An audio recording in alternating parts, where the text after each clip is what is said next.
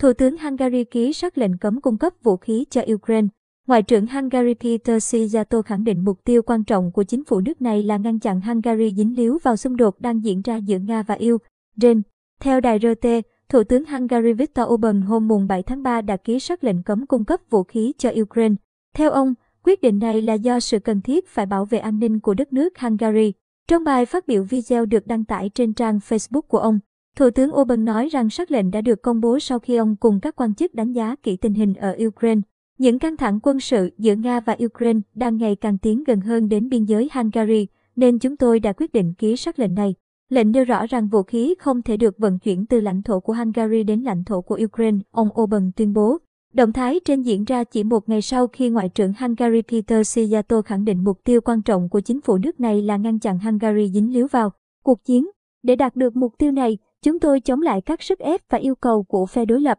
Chúng tôi sẽ không gửi binh lính hay vũ khí đến Ukraine, cũng như không cho phép diễn ra việc chuyển giao vũ khí chết người trong lãnh thổ của chúng tôi, ông Szijjártó viết trên Facebook. Theo rờ tê, sắc lệnh cấm cung cấp vũ khí cho Ukraine sẽ cho phép các lực lượng NATO tổ chức Hiệp ước Bắc Đại Tây Dương đóng quân tại Hungary và cho phép vận chuyển các lô hàng vũ khí qua lãnh thổ của nước này cho các thành viên NATO khác. Hungary đã lên án Nga chỉ hai ngày sau khi chiến dịch quân sự của Moscow nhắm vào Ukraine bắt đầu, với Tổng thống Hungary János Áder khẳng định đất nước của ông chia sẻ lập trường chung với Liên minh châu Âu, e u và NATO. Sau đó, Thủ tướng Orbán cũng khẳng định rằng đất nước của ông sẽ không phủ quyết các lệnh trừng phạt của e u đối với Moscow, khi hàng chục nghìn người tị nạn Ukraine đang chạy trốn khỏi cuộc xung đột để biên giới Hungary. Ông Orbán đồng thời cam kết sẽ hỗ trợ họ và nói rằng tất cả những ai chạy trốn khỏi Ukraine sẽ luôn tìm thấy người giúp đỡ ở Hungary. Chính quyền Nga đã tiến hành chiến dịch quân sự nhắm vào Ukraine hôm ngày hai mươi tư tháng hai, với mục tiêu phi quân sự hóa và phi phát xít hóa đất nước này để bảo vệ hai khu vực ly khai ở vùng Donbass và bảo vệ an ninh của chính Nga.